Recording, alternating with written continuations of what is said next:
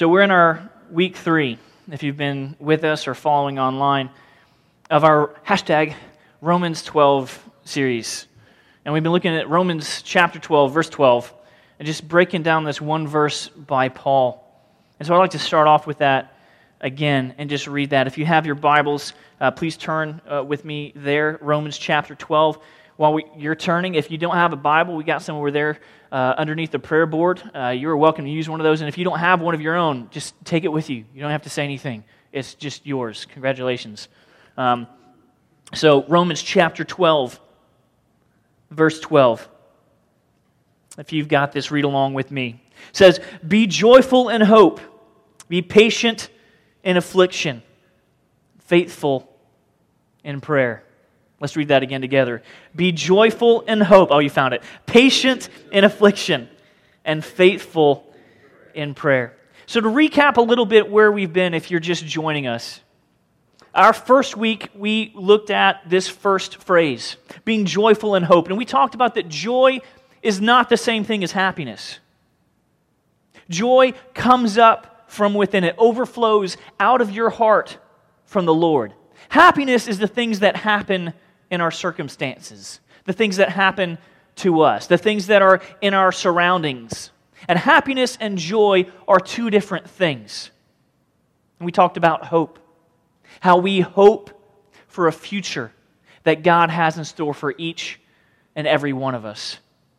A future that for those who believe in Him promises, promises eternal life. What better joy than that, right?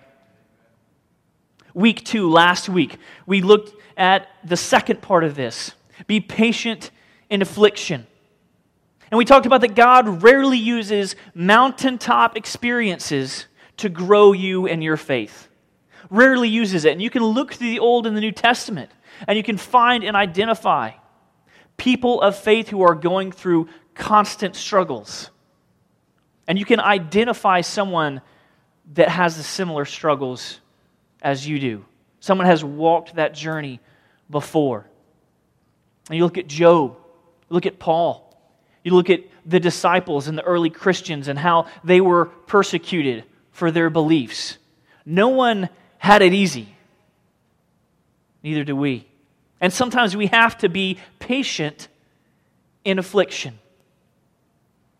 And we have to be careful to not let the affliction that we're going through turn into self-infliction. In other words, making bad choices when we're already down. And if you're ever wondering, how did I get in this place? Choice after choice after choice after choice. It wasn't just one, but it was a multitude or many choices that got you there. So as we're being patient, waiting on the Lord, during whatever affliction is going on in your life or has been going on in your life or is about to go down in your life, you're going to have to be patient. We even looked at the, I had a snake skin that I found in my yard here last week, and we pulled it out and, and learned from that. You know, because the snake, when it sheds its skin, all the parasites go along with it. But as the snake sheds that skin, it's vulnerable. It takes days for that to happen, and it has to be patient. So there's some things we could learn from that. Whatever affliction is going on, it might be, it might be a hard time, a hard thing to endure. But maybe, as you are patient on the Lord, just like that new skin comes along, the parasites that have infected your life, the bad choices, maybe the, the bad friends you used to have or bad habits you used to have, God can make those new as we are patient with Him. So this one, this Sunday, we're going to close this three-week series out. And it's this last phrase of this verse, and it's what? Faithful in prayer. Faithful in prayer. I want to start off uh, by uh, just a fun little icebreaker type of thing. I'm going to call it Kids Pray the Darndest Things. We've heard of kids say the darndest things, and these didn't come from our kids down the hall, but just so you know, our kids do take prayer requests down the week, or down the hall every week. And Crystal prays with them, and they talk about what's going on in their life, and they have a little prayer board that they write down their joys and concerns just like we do here up on the back wall. So that's being mirrored right down the hall, and that's something I'm excited about. So I'm sure if we read some of the things that that Crystal has received. I'm sure they'd be right along these lines, but I want to share a few of these with you. Kids pray the darndest things. And these were little things that, that kids wrote in and they gave to their Sunday school teachers. Here's the first one. Dear God, thank you for the baby brother, but what I prayed for was a puppy. Dear God, I went to this wedding and they were kissing right there in church. Is that okay? That was a funny one. Uh, Dear God, it must be super hard to love all the people in the world, especially my sister. I don't know how you do it. This is one of my favorites. Uh, you'll laugh when you know why. Dear God, I want to be just like my daddy when I grow up, but without so much hair all over. It's a good, picked a good day to shave, huh? Dear God, is it true my daddy won't get in heaven if he uses those golf words in the house? That was a funny one. Dear God, my grandpa says you were around when he was a little boy. How far back do you go? Dear God, maybe Cain and Abel wouldn't kill each other so much if they had their own rooms. It works out pretty well for me and my brother. Here's the last one. Dear God, please send me a pony. I never asked for anything before. You can look it up. I love those. They get us laughing, but they should hopefully get us thinking a little bit about what it means to be faithful in prayer. So we're going to talk a lot about prayer today. I know we've been talking about the two concepts of these words, the faithful and the prayer. We're going to focus a lot on prayer. I've got a lot of things that I've been praying about sharing with you guys. I've been having some of the components for this for months, just anxiously waiting. Not anxiously, it says don't be anxious. Patiently, patiently waiting to share some of these things with you guys today. So we're going to talk about what it means to be faithful and in prayer. And if you got your Bibles out again, please turn with me, or it'll be on screen, to Philippians. Philippians chapter four, verses four through seven. It says this, rejoice in the Lord always. I will say it again. Once wasn't enough. What? Rejoice. Let your gentleness be evident to all. The Lord is near. Do not be anxious, here it is, about anything, but in everything by what? By prayer and petition. With thanksgiving, present your requests to God. And the peace of God, which transcends all understanding, will guard your hearts and your minds in Christ Jesus. Now notice here, it says, be faithful in prayer, by constant prayer and petition. And oftentimes as we're breaking down this Romans twelve, I think maybe too often we're not faithful in prayer if we're honest with ourselves. We're faithful in worry. We're pretty good at that. We're faithful in anxiety. We've got that down. We're, we're faithful in fear as a first response. Sometimes we're even just faithful in frustration. I can turn a, turn a coin just like that. I can go from zero to sixty overnight. I'm nice to you, and then what? You said that? Right? We're faithful in those areas. I wonder how much we're actually faithful in prayer. And I wonder that because maybe we don't understand it so much. So many of us, if we are honest with ourselves again, we're lacking in our prayer life. I want you to give a show of hands. God's going to move in, in your hearts. We're lacking in our prayer life, and we know if we are. Maybe you have that kid's prayer approach. God, I asked for a pony. Where is it? Maybe you have that kid's approach, but you're forty-five years old. And that's not working so well. Maybe you've never moved deeper into your faith since the moment you got saved.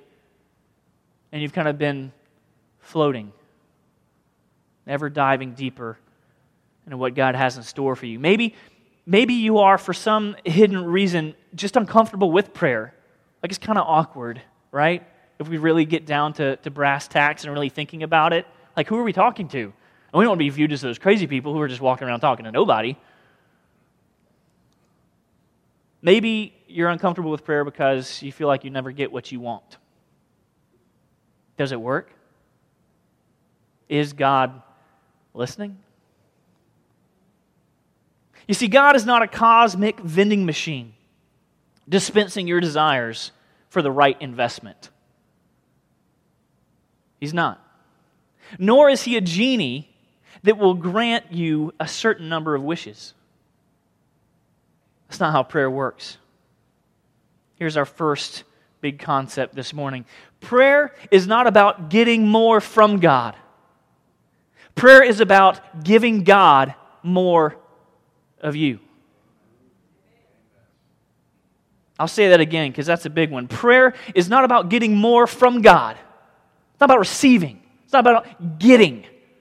Prayer is about giving God more of you. It's not tapping in to try and get more access to what He knows or what He has.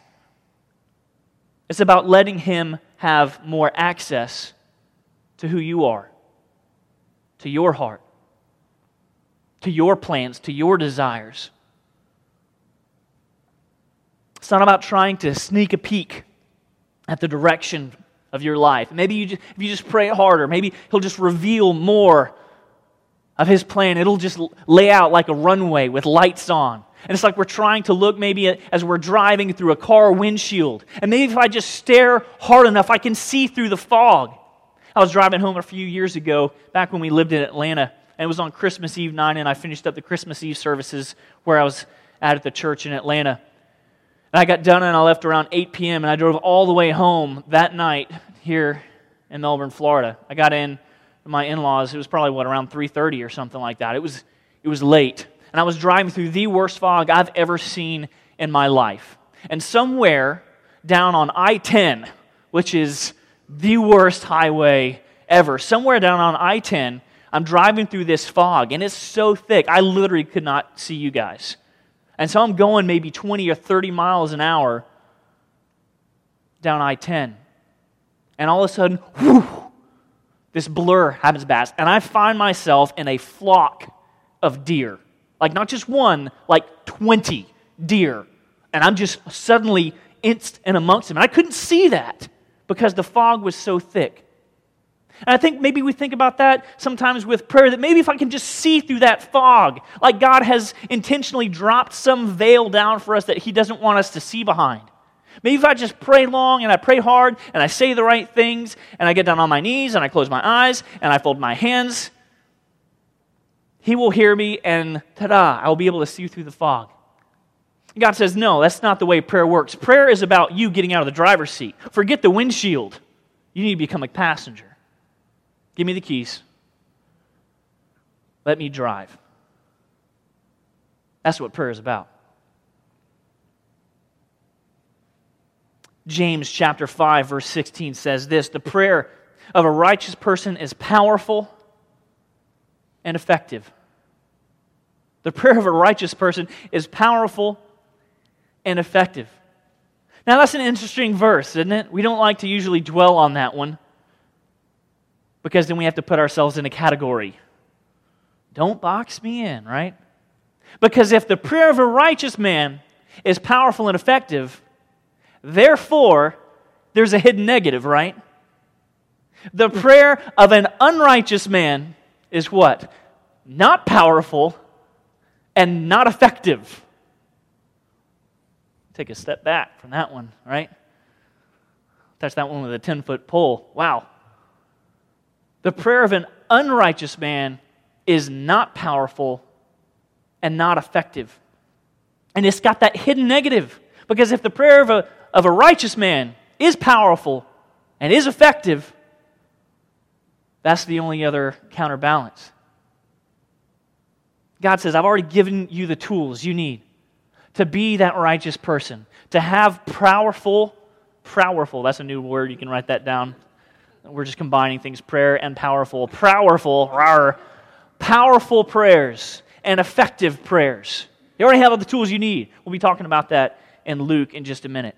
Did you know that in the Gospels, there are thirty-eight references to Jesus praying?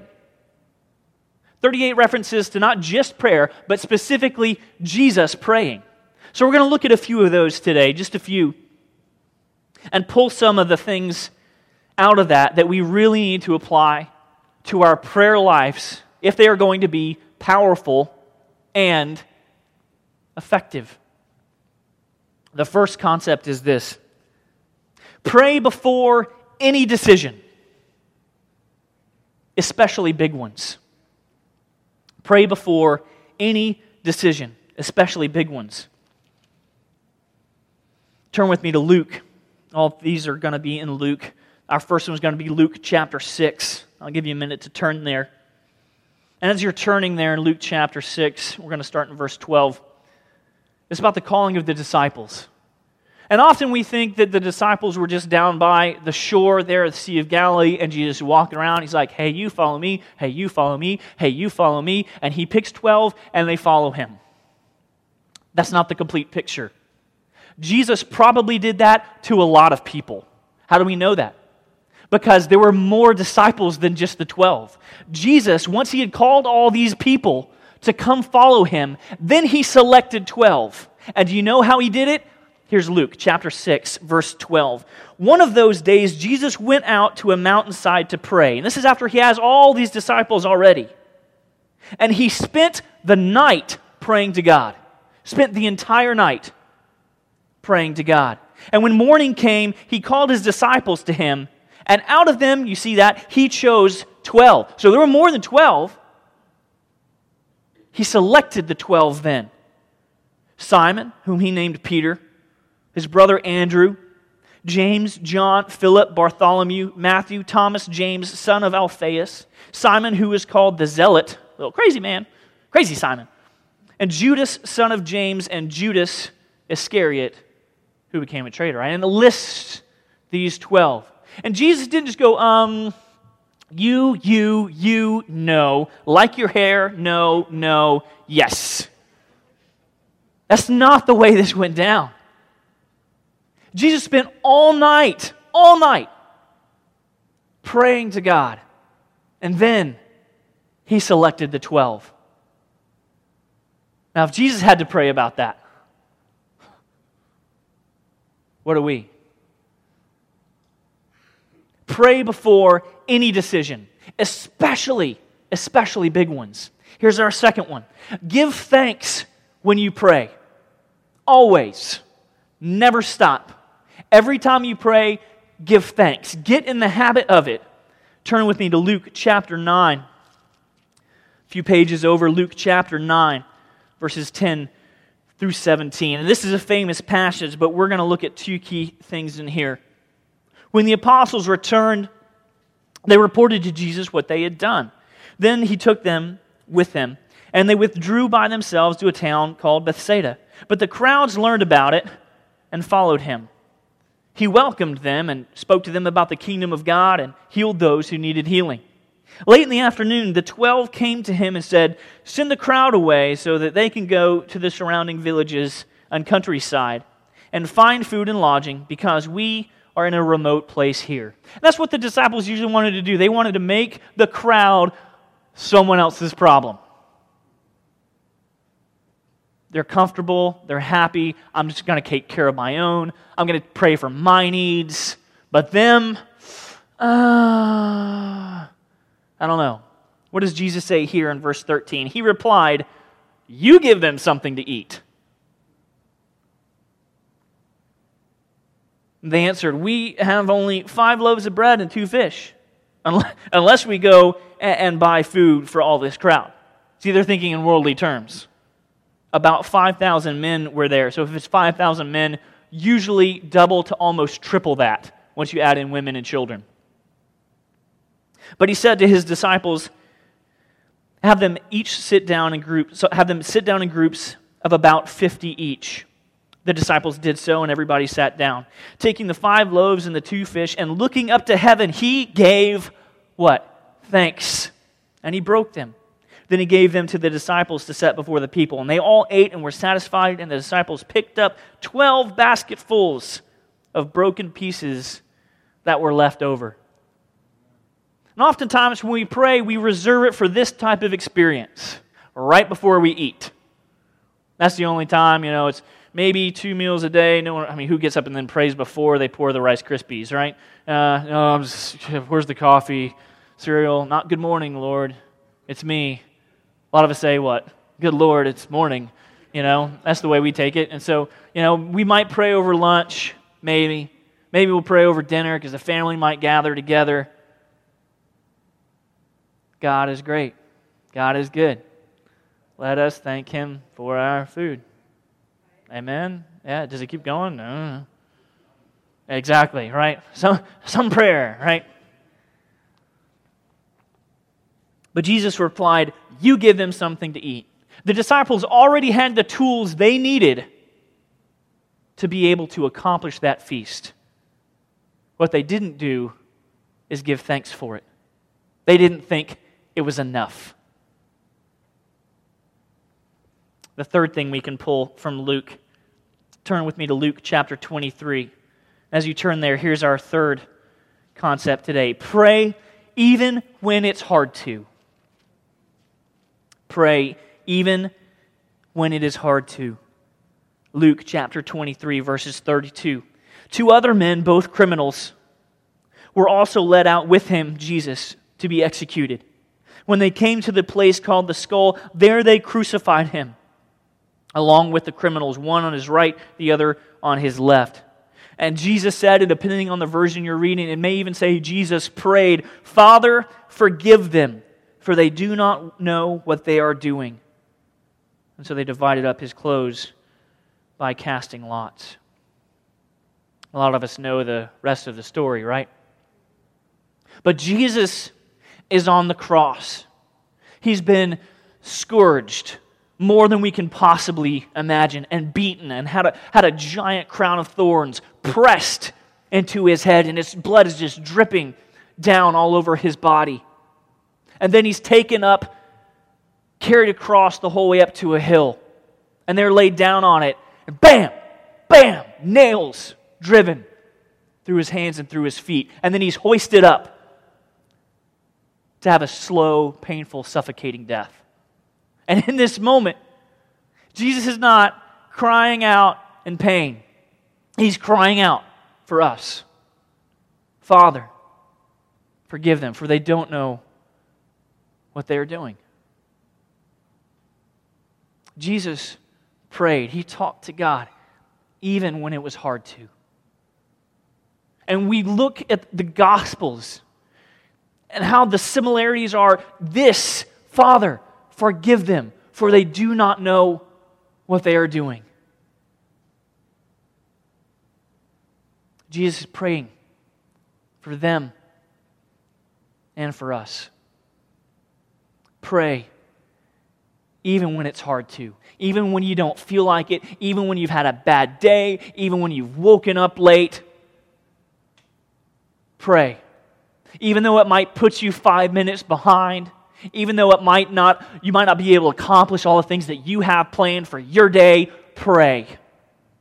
Even though it might seem a little awkward, maybe your friends don't do it, pray. Even though you might be out in public, and someone could come up and you might feel judged, or maybe it's just not that type of setting, pray. Pray even when it's hard to. So what is prayer? You know, Jesus spent more time talking about what not to do in prayer than he did what to. So we're going to kind of talk about that the same way. I, I'm going to talk about for a second what prayer doesn't have to be. Prayer does not have to be folded hands. It doesn't. It's not scriptural. It's something we do. Prayer does not have to be with closed eyes. Does it matter to a God who is everywhere, all-seeing, all-knowing?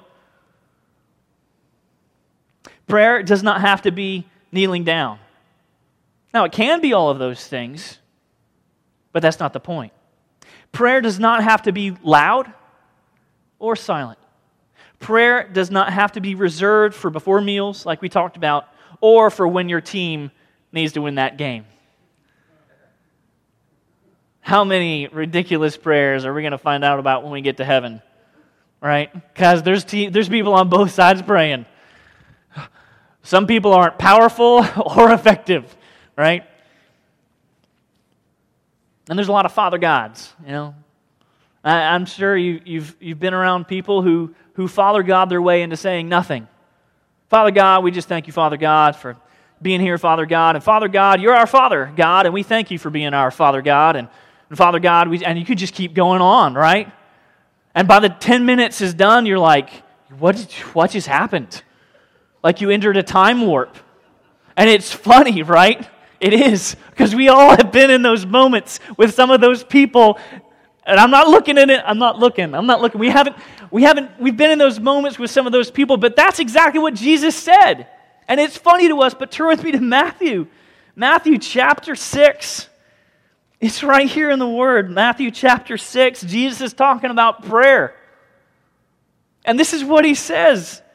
And when you pray, don't be like the hypocrites, for they love to pray standing in the synagogues and on the street corners to be seen by men. Woo! I'm going to pray. I'm going to lead us in prayer. We're going to pray. Everyone ready to pray? No? Okay. I'm going to pray anyway. Right? Just to be seen. I tell you the truth, they have received their reward in full. But when you pray, go into your room, close the door, and pray to your Father who is unseen. Then your Father who sees what is done in secret will reward you. Here's verse seven. And when you pray, don't keep babbling like pagans. Blah, blah, blah, blah, blah, blah, blah, blah, blah, blah, blah, blah. For they think they will be heard because of their many words. Adding more words to your prayer does not make it more effective. It just makes it longer and boring for some people if you're in a public space. They think they're going to be heard because of their many words. Do not be like them, for your Father knows what you need before you ask Him. And then he contrasts all of that with this. He says, this then is how you should pray. Our Father, who art in heaven, hallowed be your name. Your kingdom come, not mine. Your will be done, not mine, on earth as it is in heaven. So give us today our daily bread. Forgive us our debts, as we also have forgiven our debtors. And lead us not into temptation, but deliver us from the evil one. For if you forgive men when they sin against you, your heavenly Father will also forgive you. But if you do not forgive men their sins, your Father will not forgive your sins. Notice there's no, for thine be the power and the glory and the kingdom forever and ever and ever and ever and ever. Amen, right? That was a doxology that existed in the Middle Ages. They just kind of tacked it on to everything, and for some reason, that stuck with this. Either this or Luke eleven, the two passages about the Lord's Prayer, as we call it, have any reference to that. So we can just, it's okay to end it. Notice what word Jesus didn't say. Amen? Can I get an amen? All right. And if we break down this prayer, that has a maybe a revolutionary concept for you. I, I know it was for me. And I kind of call it a Trinity prayer. A Trinity prayer. You see, prayer is simply talking to and thanking God, right? Thanking God. It's asking Jesus to help you forgive others and for your forgiveness. And finally, it's asking the Holy Spirit's guidance in your life. And when you break down how, G- how Jesus says to pray here, you can kind of break it out into these almost three chunks. Father, Son, and Holy Spirit. Father, our Father in heaven, hallowed be your name. Your kingdom come, your will be done on earth as it is in heaven. Then the Son, our intercessor, which says in Hebrews and in Acts and four different other places how he is interceding on our behalf. The forgiver.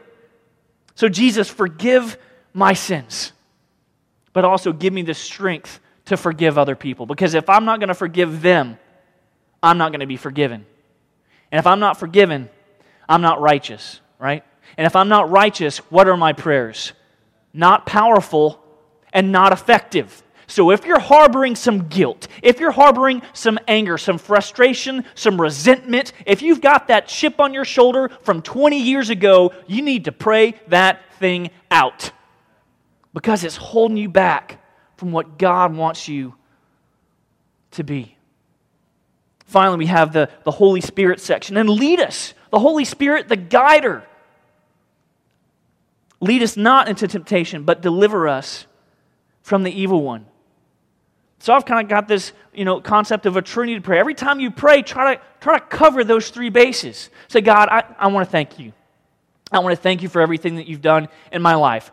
Because your word, the way Jesus told us to pray, is not to be asking for more, but for thankful for what I do have. It's not putting in coins in that vending machine to try to get D four, which is, oh, I'd like a new pool, dispensed. Thank you, God, new pool. That's what I prayed for. Maybe you want that new Corvette. Lord, if it's your will, candy apple red. Come on, really, right? Maybe I just pray long and pray hard. Yeah, no, no. Thankful for what we have. God, your will be done, not mine. Jesus, thank you. Thank you for forgiving me because I'm not worth it. But in your eyes, I'm everything. Help me to forgive others the same way you've given me the grace that I don't deserve. And finally, Holy Spirit, I ask for your guidance in my life because I don't want to be led astray. I don't want to choose the wrong things. I don't want to go down the right path. I want to be patient in my joy, knowing the hope you have for me. See, we're tying all this together. I want your guidance in my life. And maybe as, as this opens the door maybe to a prayer life you didn't know or uh, types of prayers that you just, you know, I never thought about it that way. Now you're at this stumbling block. Okay, what do I, what do I say? Because uh, we talk about babbling. My problem is I don't have enough words. So I'm like, uh, God, um, thank you uh, for uh, t- today. Today, yes, thank you for today. And maybe we're just stumbling. So turn with me to Romans again, chapter eight. Romans chapter eight, verses twenty-four through twenty-seven. Romans eight, twenty-four through twenty-seven. I'm going to start in verse twenty-four because it's what we've already talked about, and I love how this picks back in if you've been with us the last few weeks. For in this hope we were saved, but what? Hope that is seen is no hope at all. We talked about that on week one. Who hopes for what he already has? But if we hope for what we do not yet have, we wait for it, oh, what's the word? Patiently. Continuing on, in the same way the Spirit helps us in our weakness. We do not know what we ought to pray for, but the Spirit Himself intercedes with us with groans that words cannot express. That leaning of the Holy Spirit, and He who searches our hearts knows the mind of the Spirit because the Spirit intercedes for the saints in accordance with God's will. I started doing something a little bit ago, and it's leading up to this concept. Instead of asking God less for more, ask God more for less. In other words, if you go to prayer time once a week and you've got a laundry list of stuff because you ain't talked to them all week long. So now you got to make up for stuff, right? I saw this video where, the, you know, this guy is playing Jesus, and he's at this coffee shop, and he's sitting at a table, and then this guy comes in, and he's got this yellow notepad, and he's like, okay, blah, blah, blah, blah, blah, blah, blah, and he goes on this list, and I thank you for the Secretary of the State, the Attorney General, you know, prayer for, you know, Zimbabwe, um, for good grades on tests, for my broken car, and all, he just goes on this laundry list of stuff, and it's right at the end, Jesus getting ready to speak, he's like, um, look at the time, uh, I gotta go, thanks, um, take care of it, see you next week, bye. That's where the video ends. Jesus doesn't even get a word in, right? Maybe that's the type of prayer life you have. But instead of bundling it up, prayer is a conversation. It's supposed to go two ways. So instead of asking God less, less often, for more, I'd like to encourage you to ask Him more, more often, for less. That's what Jesus, the way He taught us to pray. Give us today our daily bread. For, man, don't worry about tomorrow, next week, next month, next year, next decade. Don't worry about all that. God, just meet my needs. I don't need more. We live a life often, a prayer life especially, of more. And there's prosperity gospel and And other preachers around the nation, around the world that just say, you know, God wants you to be blessed. Yes, that's true. He doesn't want you to be greedy. When we moved down from Atlanta, my wife and I, this is, uh, what, about two years ago, and this is an area that I've grown. we felt God calling us home to Melbourne. And there were some things going on, obviously, with my with my dad and his cancer we just found out about, and, and just felt really God's pull to look here in Melbourne. So we prayed for a job here in Melbourne. I was not specific enough. I had two job possibilities at the same time here in Melbourne. Now I had a, now I had a conundrum, right? Oh, junk. Shucks, which one? Which one do I take? Do I stay in the denomination downtown, or do I step out in faith? Oh, it's easy for you guys to see, right? When you're leaving what we left, taking some pay cuts and moving down, we didn't know we were going to live. Like, there was a lot up in the air. Because I prayed the wrong prayer. I was not specific enough. So I said, God, I need job opportunities down in Melbourne. He's like, here you go. Like, ah, now I have to choose. See, I didn't have that prayer of elimination, that asking God more for less. I'll give you an example. When our elders and, and I, we were looking for locations, this is when it started to shift gradually for me. And one day I, I woke up months ago, and I'm like, ha-ha, da-da. I don't know when that change happened, but I started doing this. I said, God, you know, we don't need eighteen places to choose from. Take away the ability of me making a wrong choice. Really, I don't want it. I don't need eighteen locations. We don't need multiple job possibilities. You don't need multiple outcomes for what you hope to be His will, right? So I started praying these, what I would call the, the prayers of elimination. Say, God, just eliminate all other possibilities but the location you want us to be in. I don't need twelve to choose from. We just need the one. And here we are. The people who used to rent this facility are the ones who moved into our old property about a stone's throw away. You guys know that? It's crazy. Fun little fact there. And that sat vacant, waiting for us from when they moved out to when we moved in. Sitting here, waiting. We didn't need eighteen places, we just needed the one. When we hired Crystal, our new children's pastor down the hall, who's doing a fantastic job.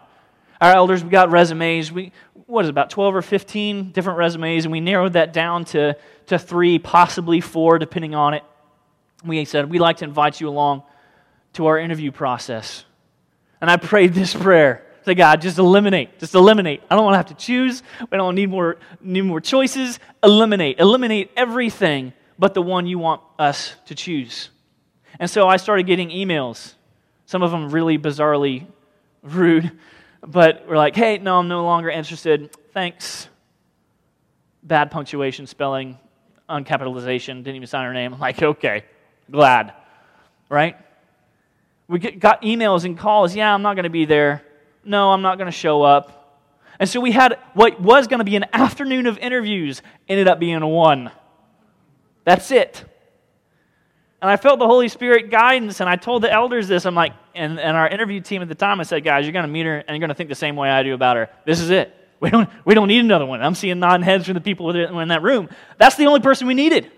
And I'm praying this prayer again now as we continue to move forward. I invite you to pray that prayer with me. We don't need a hundred things to choose from. We need the one thing He wants us to do. We need to pursue the vision He has given us, not eighteen different thousand things, the one thing, ending up in that final goal of where we want to see hundreds and hundreds and hundreds of people come to know true life through Jesus Christ. That's what this is all about. That's the one thing this boils down to. And so instead of asking God less for more, I, I encourage you to join me in asking God more for less. Be thankful for what you have. Again, prayer is a conversation. It has to be two ways for it to be effective. So when you pray, take time to listen. A lot of us just cut it off and we end it. Ah, okay, amen, bye. That was great. Imagine it's like a phone call. Hey, boop, boop, boop, boop, boop. Hey, Jesus, um, yeah, how are you doing? Okay, great, anyway, um, yeah, I need this and that, and uh, okay, I gotta go. Uh, meal's about to be served, bye. It's a very ineffective conversation, right? Prayer takes time. And again, if we're going to be honest with ourselves, a lot of us don't have time we want to give. Because it's not just the speaking, it's the listening, Sit on your porch. Go for a walk. Go down to the beach. We've been, we're blessed to live in an area that's eight miles from a gorgeous coastline. Go sit at the beach, or the two rivers that you have to cross to get there, or Lake Washington where you can actually see the sunset that direction. Go somewhere and sit, listen. Like Psalm forty-six, be still and know that I am God. And in your prayer, stop desiring your will, but asking for His. And listen. Don't say anything. Ask God a question. Don't give Him a desire. And wait. So if that's what prayer is, it's talking to God. It's, it's focusing on, on thanking God the Father, forgiveness through Jesus Christ the Son, and guidance of the Holy Spirit. If that's what prayer is, Jesus has already laid down the perfect outline for us there in the Scripture. What we have to do now is what? Be faithful in it. Not once a week, that's not faithful. Not once a month, that's not faithful. Daily is faithful. Hourly is faithful. You might just be in one of those days where it has to be minutely, because a lot of decisions need to be made or are happening, or cars are breaking, or A Cs are down and it's just really hot. Bills can't be paid. You don't know where your next meal is coming from. Coworkers are shifting at work and you're going to have to pick up some other responsibilities. Family issues are going on. Sickness is going on. There's a lot of things that need to be constantly decided upon, right? And if we're going to pray before every decision, guess what that means? It's a lot of prayer. That's constant prayer. And that's why it says in First Thessalonians chapter five, verse sixteen through eighteen. You can turn with me there, First Thessalonians chapter five. Simple verse. It's even broken out into its own. Be joyful. There it is from the first concept, right? The first part of that verse. Be joyful always. Then what? Pray continually. It might say without ceasing in your version. Pray without ceasing. Give thanks in all circumstances, for this is God's will for you in Christ Jesus. So I'm going to invite you to pray with me. And then if there's a prayer that you've never prayed before about knowing Jesus, not just talking about Jesus, but knowing Jesus, I'm going to invite you to meet me down front and pray that prayer with me. If you don't know Jesus as your personal Lord and Savior, that's why we're here. That's what this is all about. So I'll be down here in front if you want to pray that prayer with me. But I'm going to invite you to pray with us together now. You might have to turn there, that's okay, in either Luke chapter eleven or what we read there in Matthew chapter six. But our Father, who art in heaven, hallowed be thy name. Thy kingdom come, thy will be done on earth as it is in heaven. Give us this day our daily bread. Forgive us our trespasses, as we forgive those who have trespassed against us. And lead us not into temptation, but deliver us